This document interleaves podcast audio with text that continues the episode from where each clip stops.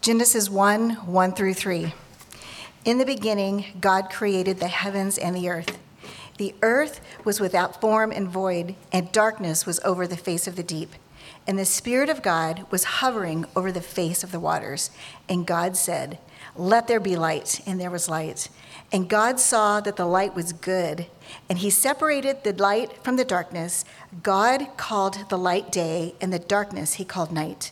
And there was evening and there was morning the first day. Verses 26 through 28. And then God said, Let us make man in our image, after our likeness, and let them have dominion over the fish of the sea, and over the birds of the heavens, and over the livestock, and over all the earth, and over every creeping thing that creeps on the earth. So God created man in his own image. In the image of God, he created him. Male and female, he created them and God blessed them. And God said to them, Be fruitful and multiply, and fill the earth and subdue it, and have dominion over the fish of the sea, over the birds of the heavens, and over every living thing that moves on the earth. Genesis 2 1 through 3. Thus the heavens and the earth were finished, and all the host of them. And on the seventh day, God finished his work that he had done, and he rested on the seventh day from all his work that he had done. So God blessed the seventh day and made it holy because on it God rested from all his work that he had done in creation. Verses 15 through 18. The Lord God took the man and put him in the Garden of Eden to work it and keep it. And the Lord God commanded the man, saying, You shall surely eat of every tree of the garden, but of the tree of the knowledge of good and evil you shall not eat. For in the day that you eat of it, you will surely die. Then the Lord God said, It is not good that the man be alone. I will make him a helper fit for him. Verses 23 through 25. Then the man said, This at last is bone of my bones and flesh of my flesh, and she shall be called woman because she was taken out of man. Therefore, a man shall leave his father and his mother and hold fast to his wife, and they shall become one flesh. And the man and his wife were both naked, and they were not ashamed. This is the word of the Lord. You may be seated. Good morning. You guys doing well? Outstanding. Good to have you with us. Welcome to Desert Breeze Community Church. That reader of the text did a wonderful job this morning.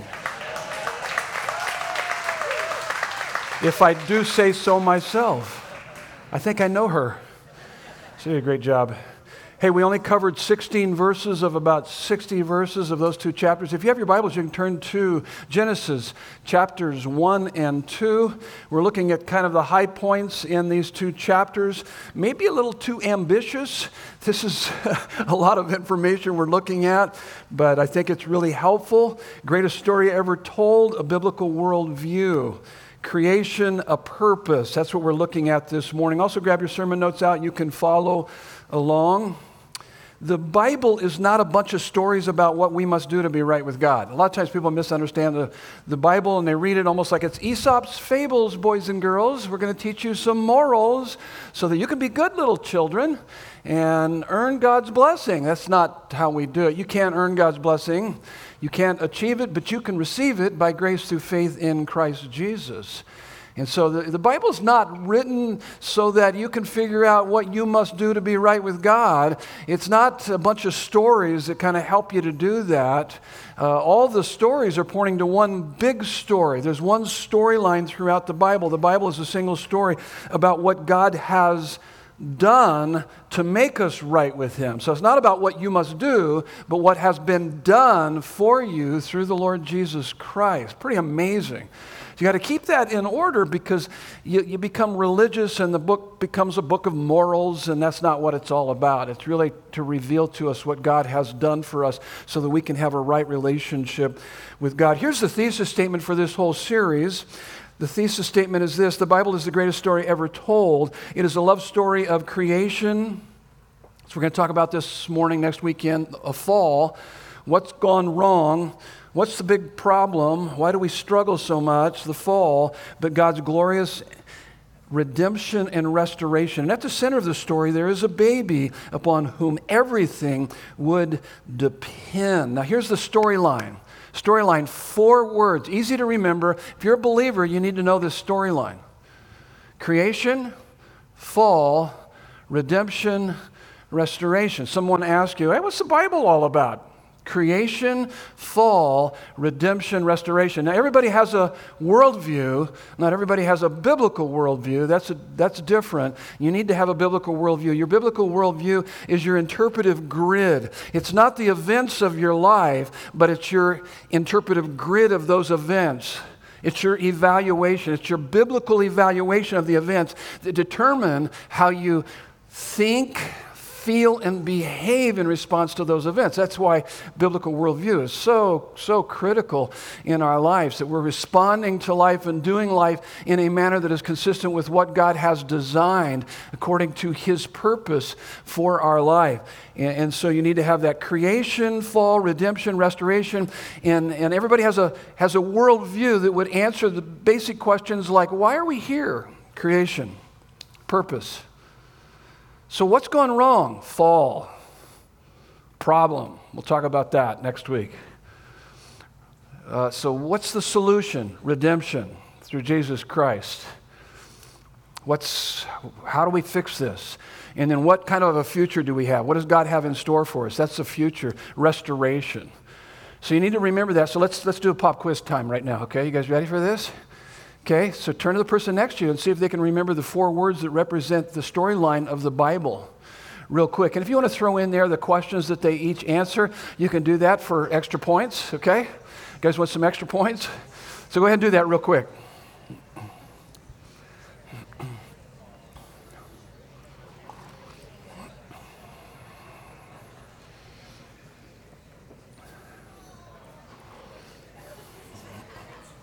Okay, do you guys get it? Everybody, did the person next to you know it? You guys know it? Okay, yep, yep, yep. Good, good, good. So Russ did an outstanding job laying the foundation for us this last weekend. And, and so the idea here is that it's critical to your living a Christian life that you have a biblical worldview. In fact, he made it very clear through Matthew 7 24 through 27, which is our intro video is based on, that if you hear God's word and not just hear it, but apply it to your life, in this relationship you have with the Lord Jesus Christ, you're building your life on rock, the rock of the person and work of Jesus Christ. And when, not if the storms, but when the storms come, your house, your life will be, still be standing. I want my life to be rock solid. I want your life to be rock solid. But it comes from a biblical worldview, hearing and obeying God's word, living it out in this relationship with the Lord Jesus Christ. Otherwise, if you just hear it and you don't apply it, you're building your life on sand. The storms will take you down. It's just a matter of time. And so, important stuff. Now, we're talking about creation, the first part of this biblical worldview. And look in your sermon notes here. And here's, uh, here's a couple options here. Are we the product of a cosmic accident? Cosmic accident, random chance, unlimited time, evolutionary process or the object of a divine designer's delight. I choose the second of those two choices. Let me throw another choice in there. There's a third choice. How about this? Are we the product of alien experiment? Hmm. There's a number of atheists that actually believe that. I, I just find that really fascinating and really dumb. But anyway, uh, other than that, we're not going to put that as an option, okay? We're, we're going to throw that one out. The two options evolutionary process or divine design, a divine designer's delight. Now, if we came from insignificance, now we're talking this whole idea of cosmic accident, which every philosopher would say, okay, if that's true, if we came from insignificance, we, we climbed out of the slime and grew arms, legs, and eyes and ears and became this very complex person that we are. Uh, came, kind of crawled out of the swamp, so to speak. If we came from insignificance, our origin, and we are going to insignificance, in other words, we, when we die, we become worm food, just dirt. And then eventually the sun will burn out then have enough guts, most philosophers, atheist philosophers say, have enough guts to admit everything in between, origin and destiny, is a big zero. It's insignificant. You can come up with your own purpose for a season, but then you're going to die and it just all goes away anyway. So, what's the point? And by the way, there's a whole book in the Old Testament that writes about this, uh, the emptiness of, of that idea of not having a God. Anybody know what that book is? Ecclesiastes, man, that's right. You guys nailed it. So, Ecclesiastes, Solomon, really wise man, he did some dumb stuff too, but. Uh, but Ecclesiastes, it says in his book, it's in the wisdom literature of the Old Testament, 29 times he uses this idea under the sun, which means apart from God, without God. Under the sun, life under the sun, apart from God. And then he uses another word, depending on the translation that you use, it's vanities upon vanities, or meaningless, or empty. Uh, 29 times he uses that word meaningless, or no, 38 times. He 29 times under the sun. So life under the sun, apart from God, is meaningless 38 times. Here's what he's saying. Life without God is a wild goose chase without the goose. People are running around.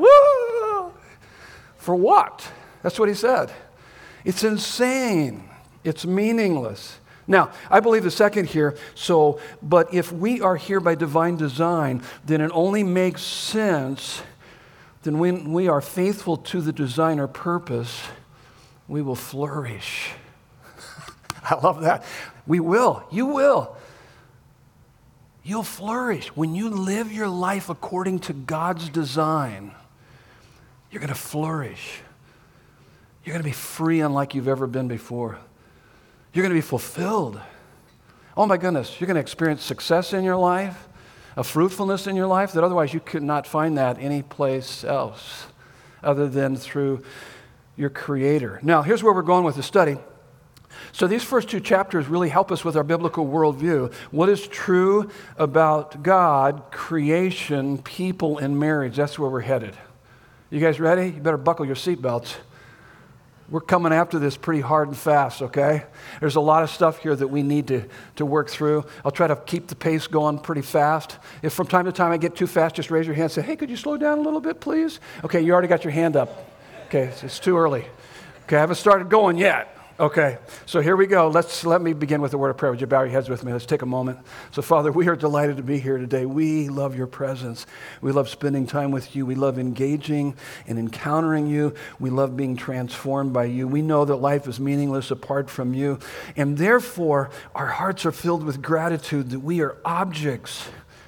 We are objects of your brilliant and beautiful design and delight. You created us by your pleasure for your purpose. Teach us what it means to be faithful to that purpose, that design, so that we can truly flourish in every aspect of our lives for our joy, your glory. We pray these things in Jesus' beautiful name. And everyone said, Amen. So, what is true about God? Keep your Bible open. You can refer back as I'll be making reference to various verses here as we fill in the blanks. So, here's your first fill in the blank God is eternal. God has eternally existed.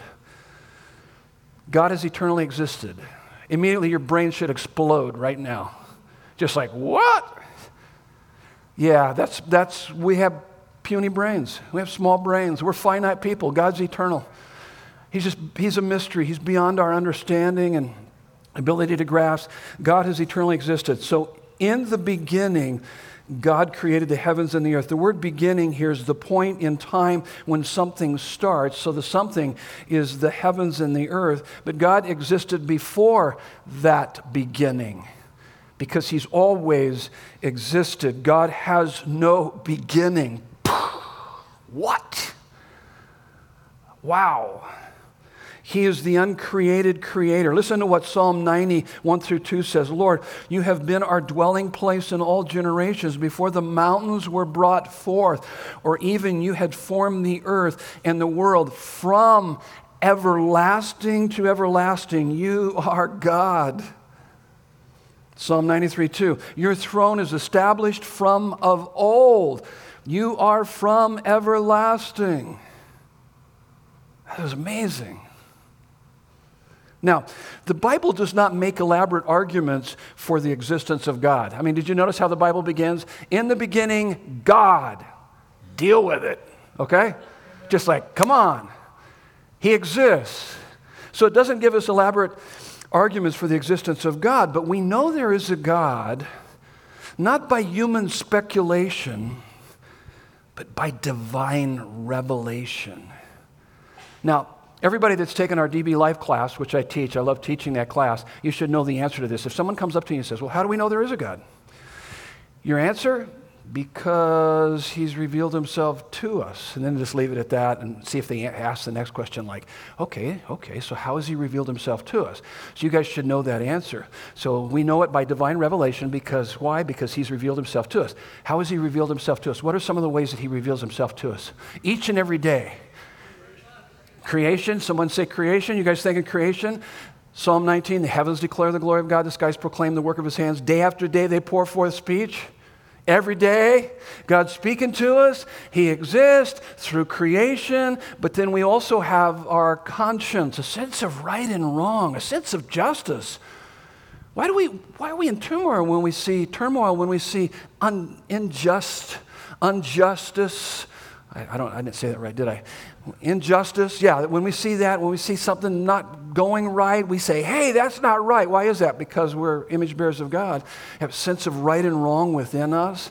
So we got conscience, and we also have what's we got creation, conscience, and oh, oh, oh, oh, oh, oh, oh. You guys know this. Number one bestseller of all times. Every year, number one bestseller of all times. God wrote a book. How do we know he exists? He wrote a book. Have you read it lately? Pretty important stuff. In fact, what's interesting about God's book tells us in 2 Timothy 3:16, it says all scripture is God breathed. The very words of God. The very words he speaks to us through, through his book. It tells us in 4:12 of Hebrews, it's alive and powerful. It's the very presence of God. So creation, conscience, commandments. Okay, you got to get this. The ultimate revelation of God, that there is a God. You guys know what it is? We, we celebrate it right, right during this time of the year. We celebrate. Anybody? What is it? Christ, the Lord Jesus Christ. How do we know there's a God? How about this one? He showed up here. He came as a baby born in Bethlehem, born to live the life we should have lived, die the death we should have died. So, plenty of evidence for any thinking person. God reveals himself to us through creation, conscience, commandments, Christ, Psalm 19, Romans 1, through 3, chapters 1 through 3. Absolutely amazing. And uh, the Bible has a special name for those who choose to deny the existence of God. Turn to the person next to you and see if they know this special name that the Bible gives someone who denies the existence of God. Real quick, see if they know the answer to that question. Okay, what, what is that name? Anybody? What'd you say to me? You said, That was rude of you, Ken. Fool. Yeah, the Bible says, I didn't say it, the Bible said it. You weren't saying it to me either, I know that. But the Bible, the name is fool. Psalm 14, 1, 53, 1. The fool says in his heart, There is no God. Isn't that interesting? So that's the first one.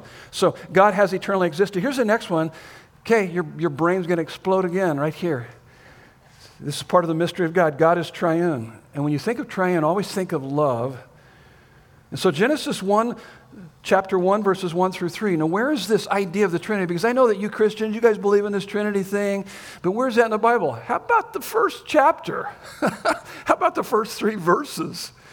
Look at what it says. In the beginning, God, the word God there is Elohim, means it's plural. It means literally divine ones. So you get the idea of the Trinity right in the first few words. In the beginning, God, Elohim, plural, divine ones, created the heavens and the earth. The earth was without form and void, and darkness was over the face of the deep. And the Spirit of God was hovering over the face of the waters. This is beautiful imagery here. The image, imagery is of a mother bird fluttering over her young, is the picture that God is painting for us through this poetry that He's giving us here in the first chapter. Very intimate, very loving image. We got, we got God the Father, we have the Spirit, but where's Jesus? Verse 3. And God said, Let there be light, and there was light. John chapter 1, verses 1 through 3 says, In the beginning was the Word, and the Word was with God, and the Word was God. He's the Word right here. And, and so we see Father, Son, Holy Spirit. Uh, tells us in Genesis 1:26 later on in this chapter, let us, who's the us? Make man in our image after our likeness. It's a triune God. Triune God. So the Christian doctrine of the Trinity is that there is one God, and this one God is three equal persons Father, Son, and Spirit. So here's how you want to say it when someone asks you, What's this idea of the Trinity? God is one in essence, three in person. We, don't, we can't even comprehend that.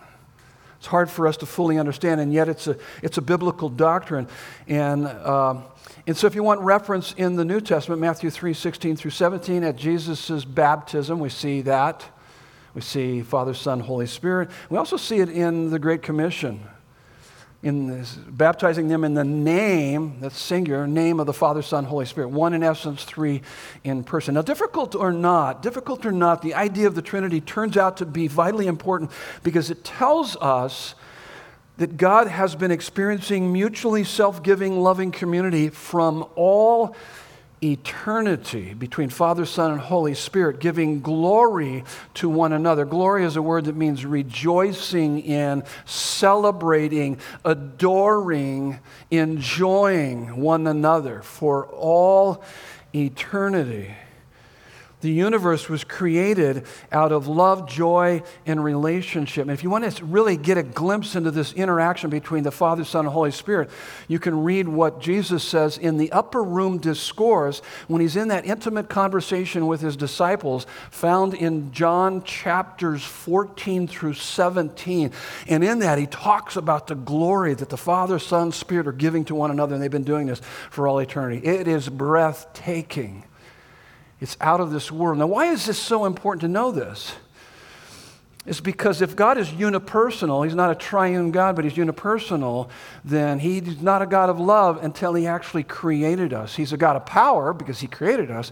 He's not a God of love until He created us. And so, therefore, He needed us for relationship, love, and joy, but He did not need us. That's not true. He had all the love, relationship, and joy He would ever need in the Godhead, in the triune Father, Son, and Holy Spirit. And so, therefore, the essence of reality is not power, the essence of reality is love, it's relationship.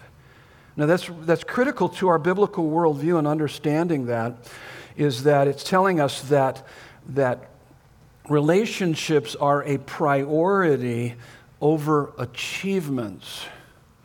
Listen to me. I know we live in a culture today that makes achievements and accomplishments and the acquisition of stuff over and above, even to the exclusion sometimes, and even in the trampling on of relationships. That is not true.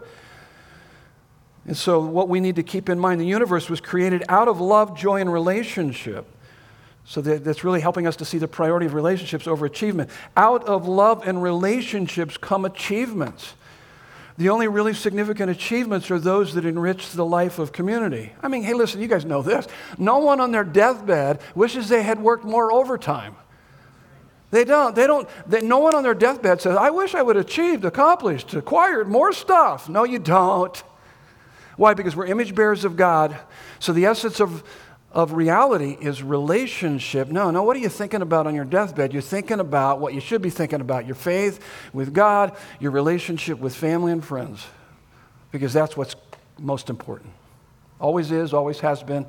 And so that's why achievements and accomplishments are secondary to that. And we tend to confuse that, but that's part of having an understanding of a biblical world view. In fact, it tells us in 1 John 4 8 and 16, God is love. The essence of God is love. Now, this is what's absolutely fascinating.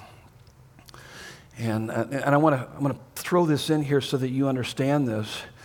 So think about from all eternity this glory, this self giving love between the Father, Son, and the Holy Spirit. And then in John 15 9, Jesus tells his disciples, also telling us, that as the Father has loved me, so I love you. Abide in my love. And you think, what? The same love that he loves you with, you're loving us with? Yeah, absolutely. But then he takes it even a step further in John chapter 17. It's the high priestly prayer of Jesus, very profound prayer. It's intimacy between him and the Father. And the disciples are listening in, and John's writing it down, and so we have it right there in John chapter 17. It's just breathtaking. And this is what he says here Jesus says, The glory that you have given to me, I'm giving to them. All the rejoicing and delighting in and adoring that I've received, I'm giving it to them. They can now experience that. I'm drawing them in to experience this. And he even goes on, he says, You love them as you love me. That's mind blowing. That level of adoration and affirmation and glory, honor from God to experience that. So here's what you need to know, and this is part of a biblical worldview God didn't create us to get joy, love, relationship from us, but to give joy, love, relationship to us.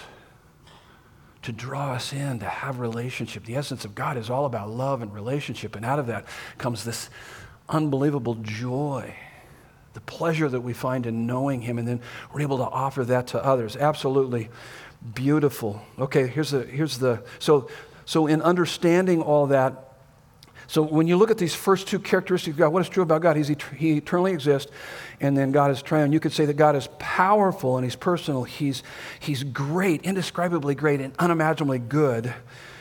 He's transcendent. He's immanent. He's He's mighty. He's merciful. So you got to keep those two characteristics. He's like, he's been around forever. He's brilliant. He's smart.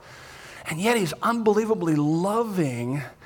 And therefore, it's just natural. Here's your next fill in the blank. We want to order our life according to his purpose. God is creator, he has a design. Genesis 1 1. In the beginning, God created the heavens and the earth. The word created here, bara, the Hebrew word, B A R A means to create out of nothing. I think your brain just exploded just right then. He created out of what? Nothing. He created out of nothing. You see, man can only fashion or form things out of existing material. God creates out of nothing. I don't know if you know these, as we looked at all these, these characteristics of God, it's beyond our comprehension. Beautiful, amazing, breathtaking, overwhelming. He's a mystery in so many different ways. I love it. And so God is creator. Verse 2. Now, you, you got to understand this. This is really important for you to get here. So the earth was without form and void, and darkness was over the face of the deep. But then in verses 3 through 29, nine times it says this And God said, God's word brings orderliness and light. Now, track with me here. You got to get this. You got to understand this. So, what we could say is that sin, living outside of God's design, living outside of God's word, unleashes forces of chaos and darkness. And that's exactly what we have going on on our planet currently because mankind is rejecting God and wanting to live their life according to their own purpose and design or however they want to make it up and it unleashes the forces of chaos and darkness. It violates the very fabric of God's design and, and unravels God's creation. Now, I know you guys, some of you aren't going to believe this. I got to tell you anyway. I don't want to boast. I, I kind of want to boast a little bit. But yep, that's right. I fixed my own, very own microwave. I fixed it. Yeah, some of you are going, what? No way. Because you guys remember the story this last summer? I tried to fix my clothes dryer. You guys remember the story? It didn't go well, okay? And the more money I poured into it, the more time I poured into it, the more frustrated I got because there was way too many components. Finally, I cut to the chase, uh, cut my losses, just bought a new one. And I was thinking about it doing this time because our, our microwave went out, and I go, ah. Uh, I don't want to mess with it. I don't want to have, because I don't want to get into this debt, you know, this deep hole of money and time. And so we just let it go for a while. And my brother in law and sister loaned us a microwave for a while. And then I started thinking, you know what? I started calculating how much it was going to cost for me to get a new one, get it installed. I go, ah, I'm going to try. Anybody relate to that? Yeah, I don't want to spend the money. So I got my ball peen hammer out and I got my screwdriver in. Hey, don't laugh. And I took that screwdriver and pointed it right into the panel, and I drove, drove that screwdriver right in there, and then I moved it around like that, boom, and it started working right away. How many believe that? Show of hands. Nobody? There was two guys in the service, last service, that believed that. I sold him some land in Florida. No, that's dumb, isn't it? That sounds ridiculous. Why would you even say that? Why would anybody do that? Nobody would do that in their right mind. Why? Because there is a design to that microwave. Because it was created by a designer, so I got to figure out what's the design here so I can figure out what's wrong with it. So, what did I do? I went to YouTube. That's what I went. And on YouTube, there's like a billion guys out there, not a billion, but there's a lot of guys out there that have already fixed the same, the same microwave. I found out, hey, I've, I've got this microwave, and I looked on there, and sure enough, a guy walked me through the process step by step. And it was good because there were some things in there that if I would have got in there and started digging into it, I'd have probably broke it, okay? Because that's just common. I do that, okay? It's like, how does this come up? I'll get it out of there. And fortunately, the guy said, no, be gentle, lift it up, and then pull it out. Oh, that works because it's according to the design. So I got that and got the components. It was the part of the switches. There's like three, and uh, got it from Amazon. Next day delivery. Put them in, installed it, and the thing still didn't work. hey, don't laugh. That hurts. That's offensive. And it didn't work. It didn't work. So I go, okay, okay, I'm not giving up. I'm not going to give up. And so I went back online, YouTube, and there was a guy in there says, yeah, if it doesn't work, maybe it's a fuse. Anybody thinking fuse? Some of you guys that are more mechanical? Okay, where were you? And, uh, and so, so I went on there and I ordered a fuse, Amazon, next day delivery, put it in there, and bam, it works. Thank you very much. I saved me some money. Praise God. And so, uh, and so, what's fascinating about this, and the reason why I say that is because there's a design, and you need to fix it according to its design because there is a designer. It's, it's actually called the teleological argument for the existence of God. Telos means design. I mean, there's design all around us. You, you are an incredible design. The heavens and earth are incredible design. There's a design, and so immediately you got to think, ah, if there's a design, there's got to be a designer. And so it's important to operate and to fix it according to the designer. You go back to the creator, go, hey, how is this supposed to work? And sure enough, I figured that out and it worked fine. So you fix your microwave and even use it according to its design. I heard a number of years ago, maybe you've heard this story, a woman in Sun City washed her poodle and then put it in the microwave to dry it. Anybody familiar with that story? Anybody hear that story? Yeah, Pastor Mark uh, Young uh, said in staff, the poodle became a puddle. That's a, that's a bad dad joke, sorry. Uh, I'm, I'm going to give credit where credit is due. Yeah, it was, that was a good one, but, but the, the, it was quite the mess to clean up in the microwave. And so, why do I say that? Because you're going to be eating lunch really soon, and I just wanted to help you to cut back on the intake of your. I'm kidding. No, I'm wanting you to understand that not only how you fix a microwave, how you use a microwave needs to be consistent with its creator. You don't put poodles in microwaves. Let me, let me apply it to our lives in other ways here. For instance, the doctor says you need to change your diet, sleep, Start sleeping more and get good exercise. He doesn't have to fine you or put you in prison. You are violating the design of your physical being. The consequences are natural. You're going to have a heart attack. You will face the consequences of going against your design. Here's another one God says, Have no other gods before me or, or put me at the center of your life. He doesn't have to strike us with lightning, He doesn't do that. No, the consequences are natural. If you put fortune and fame at the center of your life, your body will break down from overwork, your family will break down because of neglect. You may have a legal breakdown because you lie to save your reputation or whatever it might be. You are unleashing the forces of chaos and darkness into your life. So, just, um, so here's my logic. If, if a God this powerful and this personal has designed my life, oh my goodness, I'm going to do everything I can to live according to his purpose and design. Does that make sense to you? So I'm just like, yeah, woo, what does His Word say? I'm obeying it. I'm all in. And, and, and really, that's all I try to do every week is try to help you to realign your life with God's design, His work, so that you can flourish.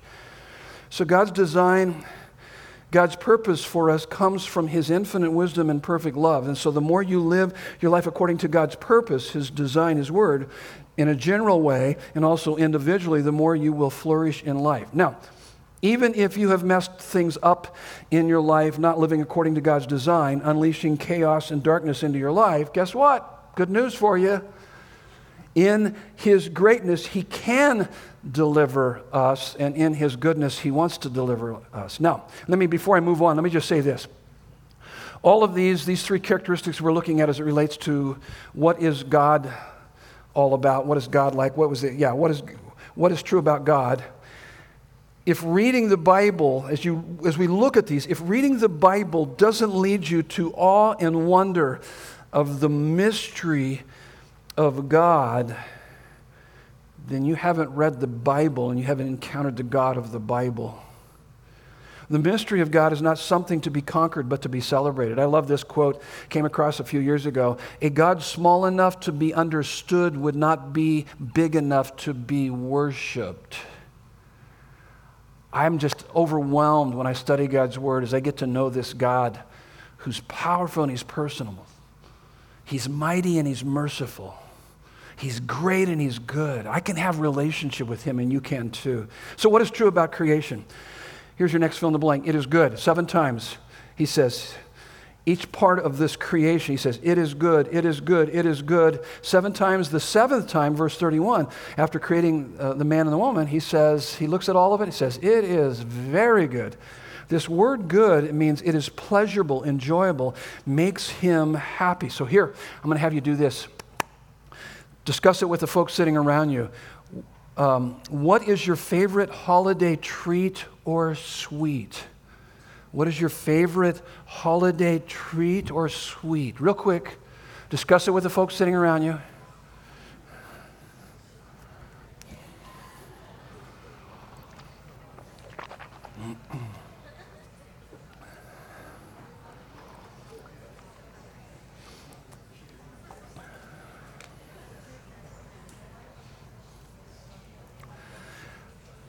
Well, some of you must have quite the list of uh, holiday you guys are talking a lot, there's a lot of discussion. I was just like, ah, pumpkin pie, pecan pie.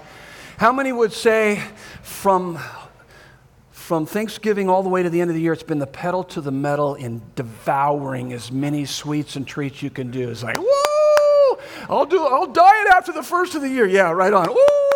So I was doing that, and then this last week I had to start pumping the brakes. The brakes weren't working, and then finally got the brakes to work. And I was like, I got to knock it off because I was eating way too many uh, things like pumpkin pie and pecan pie and, and pumpkin rolls and just all that sweet stuff. I was like, yeah, yeah, yeah, I got to pump the brakes. And so I kind of slowed down a little bit. Doing better doing better. But part of it is because my favorite thing that's coming up is Christmas, and my wife makes the most delicious homemade sweet rolls, fresh out of the oven, lavished with frosting. The frosting soaks down into all the crevices.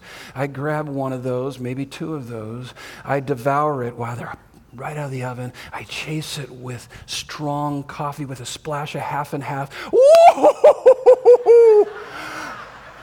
I'm flying high.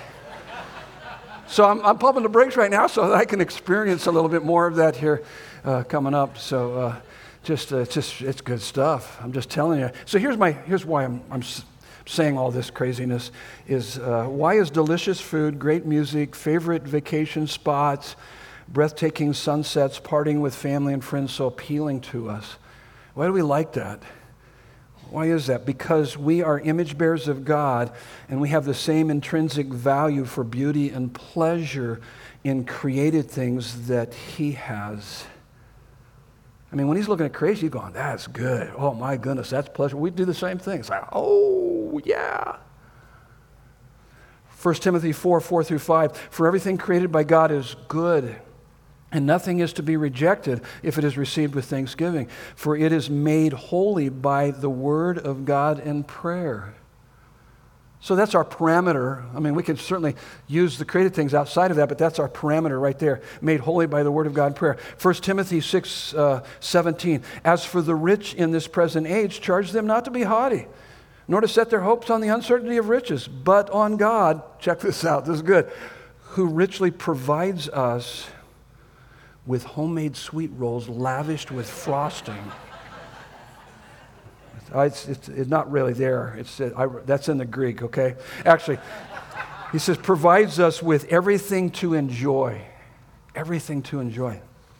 So here's our problem we forget, next fill in the blank, it is a gift.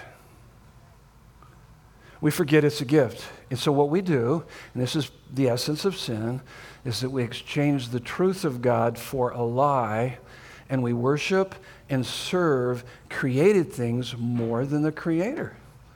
We find more pleasure in created things than we do in the Creator. Created things are more glorious and beautiful and attractive to us than the Creator. That's sin. Now, how do I know the good things have become the good things in my life? Now, when I say good things, I'm talking about marriages, I'm talking about our kids, I'm talking about vacations, I'm talking about money in the bank, I'm talking about our cars, our homes. How do I know that those good things have become God things? They become ultimate things in our life. Nothing wrong with good things. Problem is, is when those good things become God things, ultimate things. In other words, we love those things more than we love God. We try to get from those things what we should be getting from God. It's called idolatry. So, so how do we know that's happening? Well, here's, here's how I'm able to see it in my own life. I do a little soul searching and intellectual, you know, uh, thinking, emotional intelligence kind of thing, kind of saying, okay, what dominates my thoughts? What stirs my deepest emotions? what moves me to action? What motivates my life? So if I find myself getting more upset over my favorite team losing than the fact that my neighbor is going to be lost for all eternity, there's something wrong with that picture. Would you agree with that? Like I'm more concerned about something that's temporal and created as opposed to the creator and what he has for me. So I look at my thought. What dominates my thoughts? What stirs my emotions? What moves me to action? Do created things kind of dominate my life as opposed to the Creator? How about this? Do good times lead to spiritual indifference? And bad times lead to despair? That would, that would be evidence. See, one of the things that I'm able to identify in my life is that it's okay to be sad over the loss of a good thing. We're going to lose a lot of good things. Second law of thermodynamics, we're going to lose everything eventually. It's okay to be sad, but when I find myself in this category of despair over the loss of temporal things, created things, and I'm inconsolable in that despair, what that's telling me in my heart is that I've taken a good thing and turned it into an ultimate thing, and I'm trying to get from that, ult- that, that good thing what I should be getting from God. It's kind of helping me to see, ah, this is all good. Problem is, I'm clinging to these created things more than I'm clinging to God. And I think it's important. Part of a biblical worldview is realigning with that. Now, so what do I do? What I do is replacement rejoicing in the face of idols. Replacement rejoicing in the face of idols. Replacement, idols can't be removed, only replaced. You're going to worship something or someone, something's going to be at the center of your life. So you have to replace that idol with God. So, replacement, idols can't be removed, only replaced. Rejoicing, they are replaced by rejoicing in something or someone we love more in the face of idols, I look to God to give to me what I'm trying to get from the idol. So if I'm in despair, I go, wait a minute, that's not my identity. That's not my security. That's not my pleasure, my ultimate pleasure in life. It's, it's God. So I pull my heart, I got to pull my heart off of that and put it on God and find comfort and security and contentment and completeness in God. So, so what happens if you have this balance between goodness and gift of creation? The goodness, but it's a gift of creation. You can enjoy creation or created things, but they don't control you. You can walk away from them and live a full life without them because you have the Creator, regardless of what goes down in your life. In fact, here's the next point the greatest pleasure is in God, not from God. The greatest pleasure is in God, not, not from God. James 1 16 and 17, Psalm 63 3, it says, His steadfast love is better than anything in life. Having Him in your life is better than anything that He could ever give to you. Psalm 63 5, he, he, the psalmist says, My soul is satisfied as with fat and rich food. Yeah, fat and rich food, woo, it's good, but He satisfies me more than that. That's just an analogy as He's using here. Psalm 73 25 and 26, uh, Whom have I in heaven but you? There's nothing on earth I desire besides you. So think about this just for a moment. Whatever beauty, glory, pleasure you find in created things or in creation is a dim glimpse of the beauty, glory, and pleasure you'll find in the Creator. It's even more. I mean, there's a lot of glory, beauty, and pleasure in a sunset, sunrises, you know, eating your favorite dessert. Oh my goodness. But all that's saying is that that's a gift from God and a pointer back to God who is even more glorious, more satisfying. So don't confuse that. It's important to, to always, always keep that in mind. Here's a verse, I didn't put it on your notes, you can put it there. 1 Corinthians 10:31, whether you eat or drink, whatever you do, do all to the glory of God. So, so let me teach you how to do something here, real quick. So, we celebrated my son's birthday on Friday night, and he wanted German chocolate cake. I love German chocolate cake, especially with really good quality ice cream on top. So, you remember that diet I said I was working on, staying away from sweets? Well, I kind of blew it on that one. I did good, I didn't overeat. But let me teach you how to eat German chocolate cake with a big old scoop of ice cream on top of it for the glory of God. You guys ready for that? Anybody? Some of you just start picking up your notes and started writing notes. You weren't taking notes the whole time, and now you're going to start taking notes because you think this is really valuable. I want to do that. Okay, I'm going to teach you. This is, how you, this is how you eat German chocolate cake with ice cream on it to the glory of God. As you're eating it, mmm, you don't let your adoration, praise, and glory terminate on the cake, you let it roll on up to the creator of every good and perfect gift.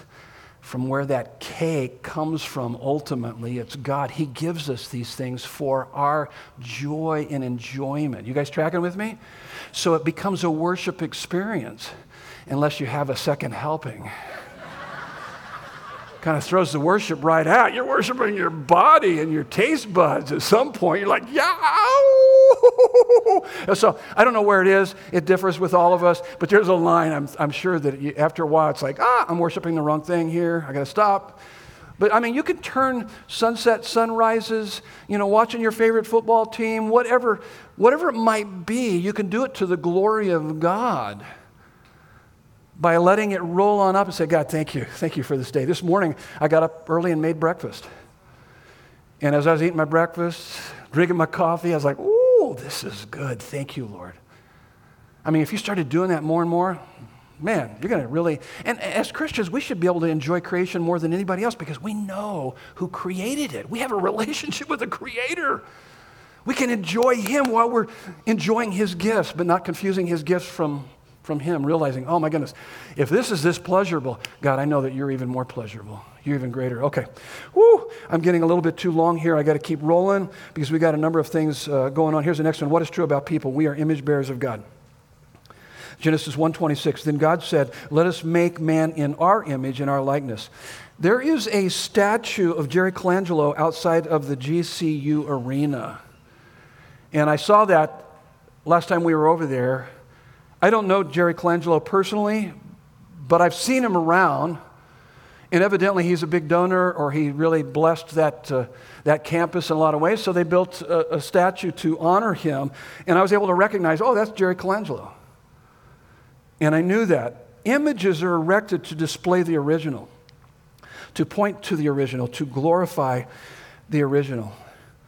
God made humans in his image so that the world would be filled with images of God. Seven billion walking, talking statues of God. Is that crazy?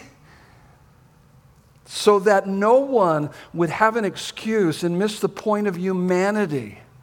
What's the point of humanity? Knowing, loving, and showing God. We are all, both male and female, verse 27 of our text, image bearers of God. Everyone has rock solid, objective, irreducible, and intrinsic glory and honor. I believe this is more important than anything else you'll ever achieve or accomplish in life. That you have, that being an image bearer of God, you have objective, solid, rock solid, objective, irreducible, intrinsic glory and honor. This has a great impact on our self image and how we treat people tells us in Genesis 9, 5 through 6 that being a sinner, no matter how far, how low you've, you know, you've gone in sinfulness, that, that doesn't take away the fact that you are still an image bearer of God. You still have honor and glory upon you because you still reflect God. Being a sinner doesn't mean we have ceased to be in the image of God. James 3 9, this kind of a hard hitter. With it, that is our mouth, our words, we bless our Lord and Father, and with it, we curse people who are made in the likeness of God. Here's the point to disdain, to curse, to despise, to be hateful toward anyone is to insult the one whose image they bear. It'd be like going to uh, over on the campus, the college campus, and defacing Jerry Colangelo's image, tearing it down, destroy it. But it, it, it's even more more significant because we're walking, talking image bearers of God. And when we do that to a human being, we disdain, curse, despise, we're hateful, is to insult the one in whose image they bear. See, the image of God is why we contend for the sacredness of human life, from conception to natural birth. It's why we oppose abortion and stand up for the unborn. By the way, there's a class coming up after the first year by Dale and Teresa Kroll, uh, Sanctity of Life. I encourage everybody to go through that life. It's a powerful class. The image of God disallows prejudice of any kind. Human worth is not based on race, ethnicity, economic status, social standing, or physical attractiveness. The image of God is why we do not ignore the needs of the widow or the orphan and those trapped in poverty, trafficking, and homelessness. And yet, all over this globe, we trample on the image of God in one another. It's insane. Why is that? We do that in direct proportion to how it is broken in us. Here's the answer. It's the next couple fill in the blanks here. It's broken in us because we don't understand community with God and others is indispensable. And that community with God starts with God. He's the initiator of this community. It is it's not good for man to be alone, Genesis 2:18. And then what does that mean? Well, Jesus gave us really the definition of true greatness. Love the Lord your God with all your heart, soul, mind, and strength. Love your neighbor as yourself. So he's the initiator of this relationship. He sent his son to, to rescue us, to redeem us, to reconcile us. And so we receive his love. And to the degree that you experience and receive his love is to the degree that you're going to love God in response and love your neighbor as yourself. We were meant to walk in the garden in the cool of the day, as you will see next weekend as we talk about the third chapter of Genesis. We were meant to walk in the garden in the cool of the day and to look into the face and the heart of our Creator and receive all the glory and honor that we would ever need to fill us up and then out of that to live our life. The problem is, is that we, we rebelled against a holy, righteous God. That spiritual alienation created a psychological alienation within us. What is that? Psychological alienation? Glory and honor hungry. It empties us of His glory and honor, and then we try to get it from people. And we try to get it through our jobs and our marriages and our relationship, what we should be getting from God. And when we don't get it, we trample on the image of God in other people in direct proportion to how we have not received it from God. He wants to fill our hearts up with glory and honor. So, out of that abundance, then we're able to share that with others. But because we're desperate, we're empty, we're glory hungry. We're trying to fill up the emptiness. And don't you get in my way because this is important to me. This is what makes me feel like my life has meaning and purpose and glory. Because we don't understand this. Community with God and others is indispensable. Fact, it's fascinating. John chapter 13, Jesus is with his disciples, and it's just before he's going to be hanging on the cross, and just before he's going to wash their feet to show true servant leadership. And these knuckleheads, they're, they're arguing about who's the greatest. What? I mean, they're trampling on the image of God in one another. Disciples are arguing over who is the greatest because they didn't realize the greatness they already had in Christ, all the glory and honor they would ever need. Having a little bit more than others is nothing compared to the wealth that we have in Christ. They were trampling on the image of God in each other because, here's your next fill in the blank. They were working for their identity rather than from it. So, rest, rest leads to our work. We're to work from, not for our identity, from our identity, from that fullness you understand this that, that if I rebel against a holy, righteous God, and from Him I'm supposed to receive all the glory and honor, fill my heart up, but if I walk away from that, my heart is empty, and therefore everything else becomes a means to an end. I become self centered. Self centeredness makes everything my marriage, my job. I'm working to try to fill the emptiness inside rather than to function out of abundance. I'm functioning out of deficit, neediness. Therefore, that's what creates the trampling on the image of God in others. It says in, in Genesis chapter 2, verses 1 through 3, we see God resting on the seventh day, establishing a Sabbath standard for mankind. In verse 15, the man was placed in the garden to work it and keep it. So our work is to come out of our rest, and our rest, Jesus made it very clear, in Matthew 12, 8. Jesus is the Lord of the Sabbath. And so, what we know about Jesus is that in Philippians it says that he emptied himself of glory and honor so that we could be filled up with his glory and honor. And when we're filled up with his glory and honor, we're able to empty ourselves to help others to experience the glory and honor that only Christ can bring. You guys tracking with me? That's critical. Oh my goodness. That's how He's created us, that's according to His design. So, Sabbath rest is about refilling ourselves with the glory and honor that can only come from Him. So, that's, that is really, really important. Now, I got to finish it up. We're way over time, and I say that unapologetically, okay? because there's a lot of good stuff here. And I, I want to finish up. I want you, to, want you to get this last part. What is true about marriage? Okay, what is true about marriage? So we finish that up. What is true about marriage? God designed marriage as a lifelong covenant relationship between a biological man and a biological woman. The Bible is very clear about that. Jesus affirms this definition. He affirmed that. And I believe that Jesus is God and he he lived the life and died the death and resurrected on the third day to prove that. Now, history begins with a wedding party. Jesus' ministry begins with a wedding party, and history ends with a wedding party. So, so, weddings are significant in that they point to the gospel. The profound mystery of this divine institution called marriage helps us to understand the gospel, and the gospel gives us the power to be either married or unmarried. Well, here's your first fill in the blank under this idea. Without a deeply fulfilling relationship with God, you will either be poorly married or poorly single. So it all goes back to God. Lonely, insecure people become lonely, insecure married people. So identity in anyone or anything other than Christ is essentially unstable. Both marriage and singleness are gifts from God. 1 Corinthians 7 27 through 31. So don't, don't over desire or under desire marriage. You know, if God has marriage for you, great. If he doesn't, great. Be okay with that. The most contented person who ever walked the earth was single and never had sex. It was Jesus.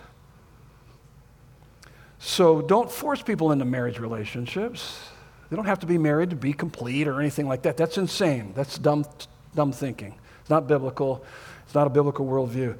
Human romance is a glorious experience, but even the best is a gift from God and a pointer to the ultimate experience of knowing God's love. Here's the next one marriage is to be a reenactment of the gospel of Jesus Christ. Ephesians 5 22 through uh, 33 makes, makes that very clear. Let me just focus on one aspect of this. The secret of a great marriage is to do for your spouse what God has done for you in Jesus, and the rest will follow. I don't know if you notice at the very end of our reading, a man will leave his father and mother, be united to his wife, and the two will become one flesh. And the man and woman were both naked and felt no shame. I'm not talking physical nakedness as much as it's just really an emotional and relational authenticity and realness. Yeah, the physical is part of that, but it's much more, much more than that. And it's, but it's out of this understanding. Jesus' sacrificial love for you is both the pattern and the power for you to sacrificially love your spouse. That's what it's about. So, so modern people, the culture we live in, would say the purpose of marriage is to make me happy. Really? That sounds like selfish love. It is. Selfish love goes like this I'll be the kind of spouse I should be if and to the degree you'll be the spouse you can be. Or if and to the degree you'll be the kind of spouse you should be. My needs are more important than the relationship, is what it's saying. I negotiate terms that benefit me, very self centered, conditional. It's a consumer relationship. That's why marriages don't last today.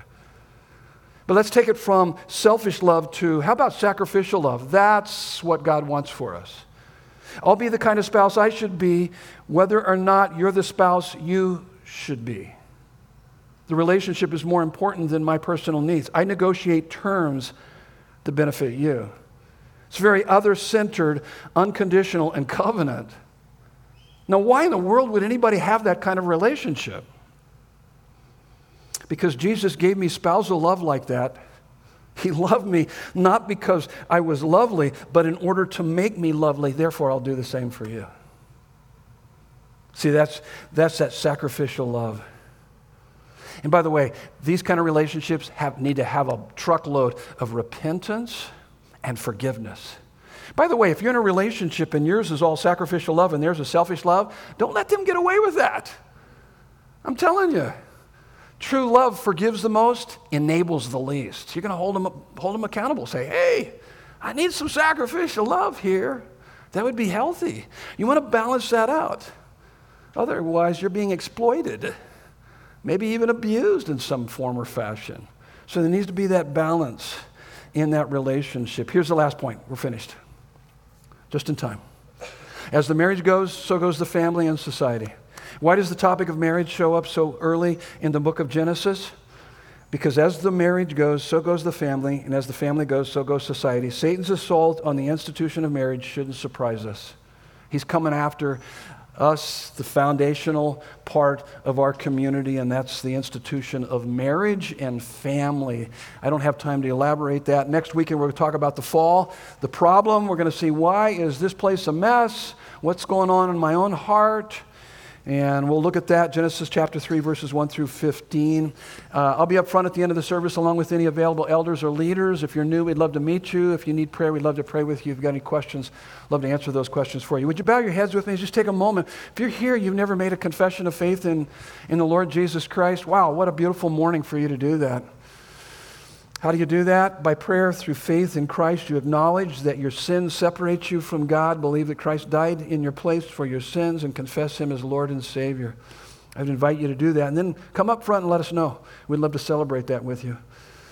If you're a believer in Christ, let me just ask you this question In what area or areas of your life do you need to realign with the biblical worldview? What, if any, of these points struck a nerve within you? What is God speaking to you? What do you need to do? How can you respond? So that you can begin to or continue to build your house upon the rock by not just hearing, but also doing God's word so that you can storm-proof your life. What is God speaking to you?